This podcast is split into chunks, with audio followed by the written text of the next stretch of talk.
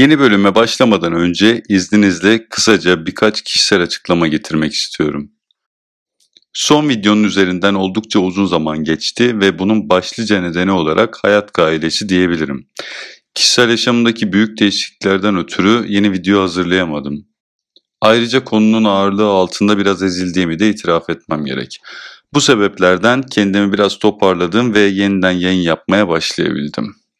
Hazır kendimi toparlamışken iyice insanın sinirini bozan sünnet ve psikolojik etkileri konusuna bir eğileyim dedim. Hadi buyurun. Ben şimdilik de erkekim. Hayır sen şimdi yarım erkeksin. Kesilince tam erkek olacaksın. Olmaz ben şimdi tam erkekim. Ne zaman kesiliyor yakın oluyor. Sırası sırası.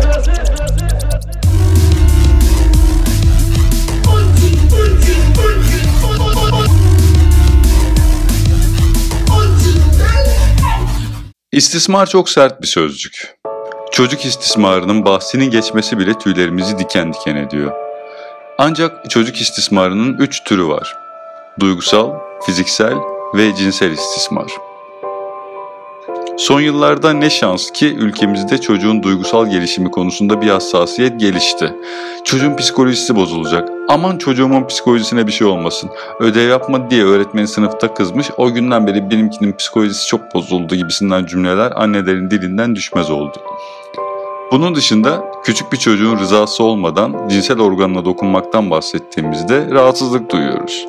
Aynı şekilde küçük bir çocuğun bir yerini kesip koparmaktan bahsettiğimizde de rahatsız oluyoruz. Sünnet, istismar türlerinin üçünü birden bünyesinde barındırıyor ve biz bu istismarı düğünlerle, halaylarla kutluyoruz. Hazır yeri gelmişken daha önce haberdar olmadıysanız ben söyleyeyim insanların içinde çıplaklığın doğal karşılanmadığı toplumumuzda hadi oğlum amcanlara pipini göster de cinsel istismarın bir türü. Yetişkinlerin sünnet operasyonuna tepkisi kesilen çocuklarda olduğu gibi değişiklik gösterebiliyor. Bugün internette muhtelif tekniklerle uygulanan sünnet operasyonlarının videolarını bulmak mümkün. Henüz görmediyseniz bir tanesini bulup izlemeye çalışın. Sonra bu videoya geri dönün. Operasyonlar dışında Türkiye'de yeni sünnet olmuş çocukların komikli videoları da internetin dört bir yanına dağılmış durumda. Çocuklar ağlıyor, yas tutuyor, kimi zaman öfkeleniyor ve kameranın arkasındaki sevgi dolu ebeveyn de kah gülerek, kah çocuğu zayıflığından ötürü azarlayarak çektiği sanat eserinin alacağı like'ların hayaliyle zevkten dört köşe oluyor. Ne yazık ki öz evlatları gözleri önünde acı içinde ağlarken bir kişinin de aklına biz ne bok yedik diye sormak gelmiyor. Operasyonun hastanede yapılmadığı durumlarda sünnet edilen çocuğu teyze, amca, yedi düvel kuzenler, hayatı boyunca hiç görmediği yabancılar, mahallede birlikte oynadığı akranları çekirdek çitleyerek izliyor. Bir koca adam kollarından, biri bacaklarından tutup sabitliyor ve çocuğu soyuyor. Ardından çocuğun bedeninden bir parça kesiliyor. Bağırıp çağırsa da, bırakın dese de pamuk nineler, babacan enişteler çocuğun etrafını sarıp iştahla bu kanlı gösteriyi seyrediyorlar. Çocuk ne kadar çok yardım isteyip ne kadar ağlarsa gösteri o kadar şenleniyor. Dört bir yanındaki yetişkinler onun yalvarışlarını gülerek izliyor. Daha o anda amma da zırladı. Tam muhallebi çocuğu çıktı bu da. Erkek oluyorsun erkek gibi yorumlar yağdırılmaya başlıyor. Çocuğun bir damlacık kalan benlik saygısı ve psikolojik sağlığı hepten mundar ediliyor. Bunların yanında olup bitene bakmaya dahi dayanamayan yetişkinler var. Oysa çocuğun fiziksel acıyla ilişkisi yetişkinlerinkinden çok daha farklı. Normal koşullarda 15-20 dakika süren bu operasyonun ne kadar süreceğini çocuğun kestirebilmesi mümkün değil. Özellikle bebekler için vaziyet daha vahim. Kaçmaya dahi çalışamıyor, yardım dahi isteyemiyorlar. Dünyaya geleli birkaç gün, hatta bazı durumlarda sadece birkaç saat olmuş bir bebek annesinin kollarından alınıp soğuk bir zemine yatırılıyor ve eziyet başlıyor. Bilincine dünyanın böyle bir yer olduğu, annesiyle babasının ona bu kadar değer verdiği, onun güvenliğini bu kadar umursadıkları bilgisi kazanıyor. Ve beyin bunu bir daha asla unutmuyor. Çocuk acıyı hissetmiyor deniyor ama yapılan araştırmalar sünnet olan çocukların sağlam çocuklara göre acıya mesela aşı gibi daha şiddetli tepki gösterdiklerini ortaya çıkarıyor. Bak seni iğneciye götürürüm tehdidinin bu kadar işe yaraması boşuna değilmiş. Bunun nörolojik bir tepki olduğu ve travma sonrası stres bozukluğu ile ilişkili olduğu belirtiliyor. Yani sünnet olan çocuk erkek adam oldu denirken aslında onu acıya daha aşırı tepki gösteren bir bireye dönüştürmüş, toplumun erkeğe yüklediği roller bakımından onu daha az erkeksi yapmış oluyoruz. Çocukların erken yaşta yaşadıklarının ileriki dönemde etkilerinin sürdüğü gerçeği tartışma götürmüyor. Örneğin psikoterapinin daha ilk seansında bireyin doğumdan sonraki ilk yılı hakkında sorular sorulur. Özellikle annesiyle ilişkisi incelenir. Çünkü bebek bir yaşına kadar annesinden bağımsız bir birey olduğunun ayırdığında değildir. Kendisini annesinin bir uzantısı zanneder. Bazı yetimhanelerde mesela sırf kucaklanmadıkları için ölen bebekler vardır. İster bebek, ister çocuk yaşta olsun, bireyin kendisini bir yabancıya teslim edip vücudundan bir parçayı kestiren anneye mi, yoksa onu doğduğu andan itibaren esirgeyip koruyan bir anneye mi daha çok güven duyacağı ise sanırım gayet açık ve net. Sünnet operasyonundan sonra çocuğun anneyle olan bütün bağları zedelenir. Çocuk yaşadığı travmadan sonra artık anneye güvenemeyeceğine dair bir algı geliştirir. Anne de aynı şekilde kendi çocuğunun bedeninin bir kısmını bir yabancının kesmesine izin verebilmek için ona karşı içgüdüsel olarak taşıdığı bağlılığı bir kenara bırakmak zorunda kalmıştır. Ancak kendi elleriyle evladına bu eziyeti yaşatmanın ortaya çıkardığı suçluluk duygusuyla baş edemeyeceğinden savunma mekanizmaları geliştirir. Sünnetin nedenlerine dair safsatalara zaten önceki videolarda yer vermiştim. Sünnet edilen erkeklerin bedeninin bir kısmı kesilmiştir ve yaşayacağı tek hayatı artık bu şekilde sürdürmek zorundadır. Sünnet bir kayıptır. Birey eğer sünnet edilmeseydi nasıl bir cinsel hayatı olacağını asla bilemeyecektir ve bunu ona yapanlar kendi anne ve babasıdır. Kimse onun fikrini sormamış, daha çocukken en çok güvendiği insanlar bedeninin bir parçası kesilip alınırken çırpınmasın diye kollarını bacaklarını bizzat tutmuşlardır. Pek az çocukluk travması bu kadar kan dondurucu olabilir. İleriki yaşlarında sünnet edildiğini fark eden erkeklerin bir kısmı eksiklik, yetersizlik, haklarının gasp edildiği ve geri getiremeyecekleri bir şeyin kendilerinden çalındığı yönünde duygular yaşar. Sünnet hangi yaşta yapılırsa yapılsın, bireyde travma sonrası stres bozukluğu, yas, depresyon gibi sonuçlar doğurabilir ve bunların intiharla sonuçlanan örnekleri de vardır. 2016 yılının Mayıs ayında kendini öldüren Amerikalı sünnet karşıtı aktivist Jonathan Conti bunlardan biri.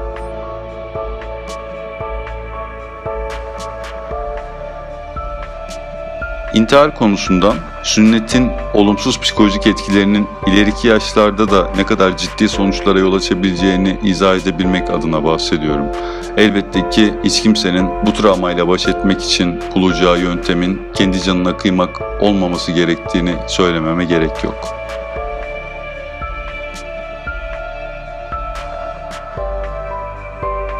Kişi çevresinde kendisi gibi düşünen hiç kimsenin olmadığını, duygularını meşru kabul edip söylediklerini anlamaya çalışan insanlara ulaşamayacağını hissettiğinde terapiye başvurabilir.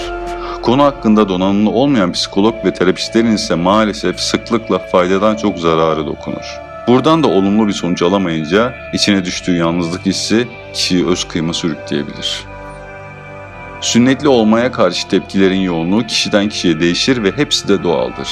Nasıl bir erkeği sünnet edilmiş olmaktan dolayı memnuniyet duyduğu için eleştiremezsek, kendisini sünnet ettiren ebeveynlerine tepki gösteren birini de suçlayamayız.